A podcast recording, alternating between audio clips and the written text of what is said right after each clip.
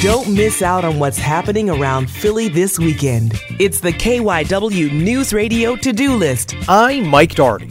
It's Earth Day weekend, and we have a few ideas to get you outside. The Riverbend Environmental Education Center in Gladwyne is hosting an open house and tree planting Saturday morning from 10 until noon. It's $25 per family.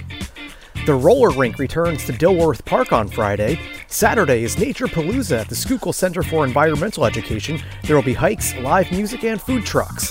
Check out the flea market on the Cherry Street Pier Saturday featuring vendors who engage in sustainable practices. And Sunday is the Street Fest in Manayunk featuring 50 food trucks on Main Street. For more of the KYW News Radio to-do list, go to kywnewsradio.com slash to-do.